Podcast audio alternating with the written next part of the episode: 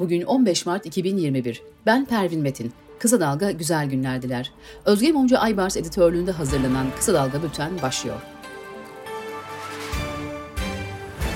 Uluslararası Gazeteciler Federasyonu 2020'de dünya çapında 65 gazetecinin görevini yaparken öldürüldüğünü, 229 gazetecinin cezaevinde bulunduğunu açıkladı. CHP Genel Başkanı Kemal Kılıçdaroğlu, Cumhurbaşkanı Recep Tayyip Erdoğan'ın açıkladığı ekonomi paketini bir ekonomi paketi açıkladılar, işsizliği çözecek tek madde yok. 10 milyonu aşkın işsiz var dedi. AKP Grup Başkan Vekili Özlem Zengin, Melih Bulu'yu çok iyi tanıyan bir insanım, bizim arkadaşımız, dostumuz. AK Parti'de birlikte çalıştık derken çıplak aramayla ilgili de Türkiye'de bu tür arama hiç yoktur demiyorum. Madem böyle bir mesele var, bir zahmet bunun şikayetinde yapın açıklamasında bulundu. İyi Parti Genel Başkanı Meral Akşener, ben HDP milletvekillerinden biri olsaydım, hadi istifa ediyoruz derdim. İstifalar mecliste oynanır. Bakalım Cumhur İttifakı o istifaları getirip oylar mı, dedi.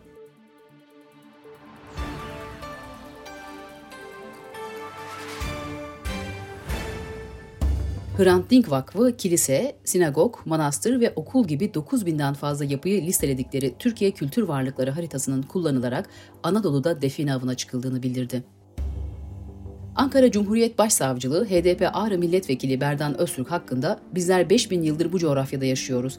Bu çerçevede Papa'nın ziyareti için hazırlanan ve üzerinde Kürdistan haritası olan hatıra pulu, Kürdistan ve Mezopotamya coğrafyasının bir sembolüdür sözleriyle terör örgütü propagandası yapmaktan soruşturma başlatıldı.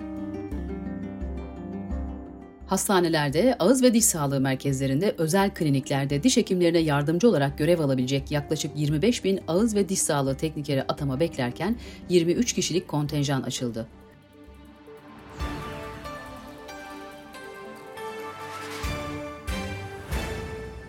Ankara kulislerinde kabinede değişmesi beklenen isimlerden birinin Milli Eğitim Bakanı Ziya Selçuk olduğu, Sağlık Bakanı Fahrettin Koca'nın da bakanlıktan azlinin isteneceği iddia ediliyor. Gaziantep İslam Bilim ve Teknoloji Üniversitesi Rektörü Profesör Doktor Nihat Hatipoğlu ayrıca dört fakültenin dekanlığını üstlenmesiyle ilgili açıklama yaptı. Hatipoğlu, bu vekaletler bize ekstra yük ve sorumluluk getirmiştir. Bir kuruş ücret veya maaş ödenmemiştir. Ramazan geliyor, illaki algı lazım dedi. AKP Ardahan Milletvekili Orhan Atalay, kadın acil destek hattı uygulamasında Kürtçenin yer almamasına bir dilin yok sayılması, asgari o dili konuşanların yok sayılmasıdır diye tepki gösterdi. İletişim Başkanı Fahrettin Altun, CHP'li Mehmet Bekeroğlu'nun hazırladığı yasa teklifiyle ilgili sesimizi kısmak için beyhude yoruluyorlar, susmayacağız dedi. İtalya'da son haftalarda Covid-19 vakalarının artış göstermesi üzerine ülkenin büyük kısmını kapsayan kapama kararları alındı. BioNTech CEO'su Uğur Şahin, dünyada gelecekte Covid-19'dan daha tehlikeli salgınlar yaşanabileceğini ve bunlara daha hazırlıklı olunması gerektiğini söyledi. Hürriyet yazarı Profesör Doktor Osman Müftüoğlu açıklanan günlük vaka sayılarının Almanya'da olduğu gibi 3. dalganın yaklaşmakta olduğuna işaret ettiğini belirtti. Sırada ekonomi haberleri var.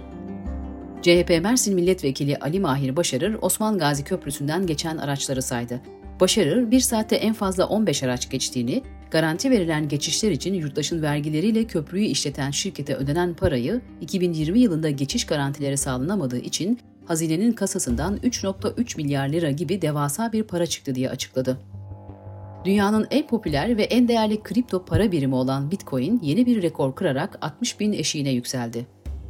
%2 artış göstererek 60.266 dolardan alıcı bulan Bitcoin bu gelişmeyle 2021'deki en yüksek değerine ulaşmış oldu. Uluslararası Para Fonu IMF, ABD'de yürürlüğe giren 1.9 trilyon dolarlık teşvik paketi pek çok ülkeye fayda sağlayacak olsa da faiz oranlarında ani bir artışa karşı uyanık olmaları konusunda merkez bankalarını uyardı.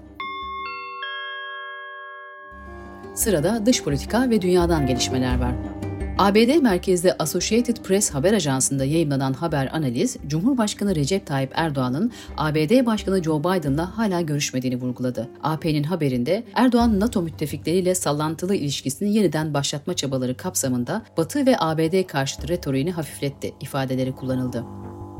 ABD'de polis şiddeti sonucu ölen siyahi Floyd'un ailesine 27 milyon dolar tazminat ödenmesi kabul edildi.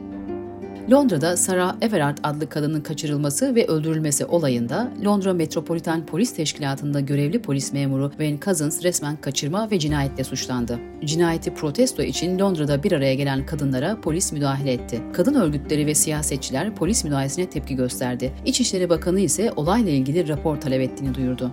Brüksel'de 2016'daki terör saldırılarını gerçekleştiren El Bakroy kardeşlerin 2014'te insan öldürmenin nasıl bir şey olduğunu test etmek için cinayet işledikleri öne sürüldü. Birleşmiş Milletler Güvenlik Konseyi, Libya'daki askeri birlikler ile paralı askerlerin derhal çekilmesi çağrısını ineledi. Konsey, çatışmanın taraflarının ateşkes anlaşmasına bağlı kalmasını istedi. Rusya'da polis, başkent Moskova'da bağımsız ve muhalif siyasetçilerin bir araya geldiği forumu basarak 200'den fazla kişiyi gözaltına aldı. Gözaltına alınan kişilerin istenmeyen bir örgütle bağlantıları olduğu iddia edildi. Bültenimizi kısa dalgadan bir öneriyle bitiriyoruz. Pandeminin birinci yılında herkes yorgun, daha kaygılı ve daha neşesiz. Peki kaybettiğimiz bu güzel duyguları bir kozalağı boyayarak, eski bir fotoğrafımızı güzelleştirerek, dans ederek yerine getirebilir miyiz? İlham Perisi'nde Melis Tufur, sanat terapisti Neslihan Memi Güven'le bu sorulara yanıt arıyor. Kısa Dalga.net adresinden dinleyebilirsiniz. Gözünüz kulağınız bizde olsun. Kısa Dalga Medya.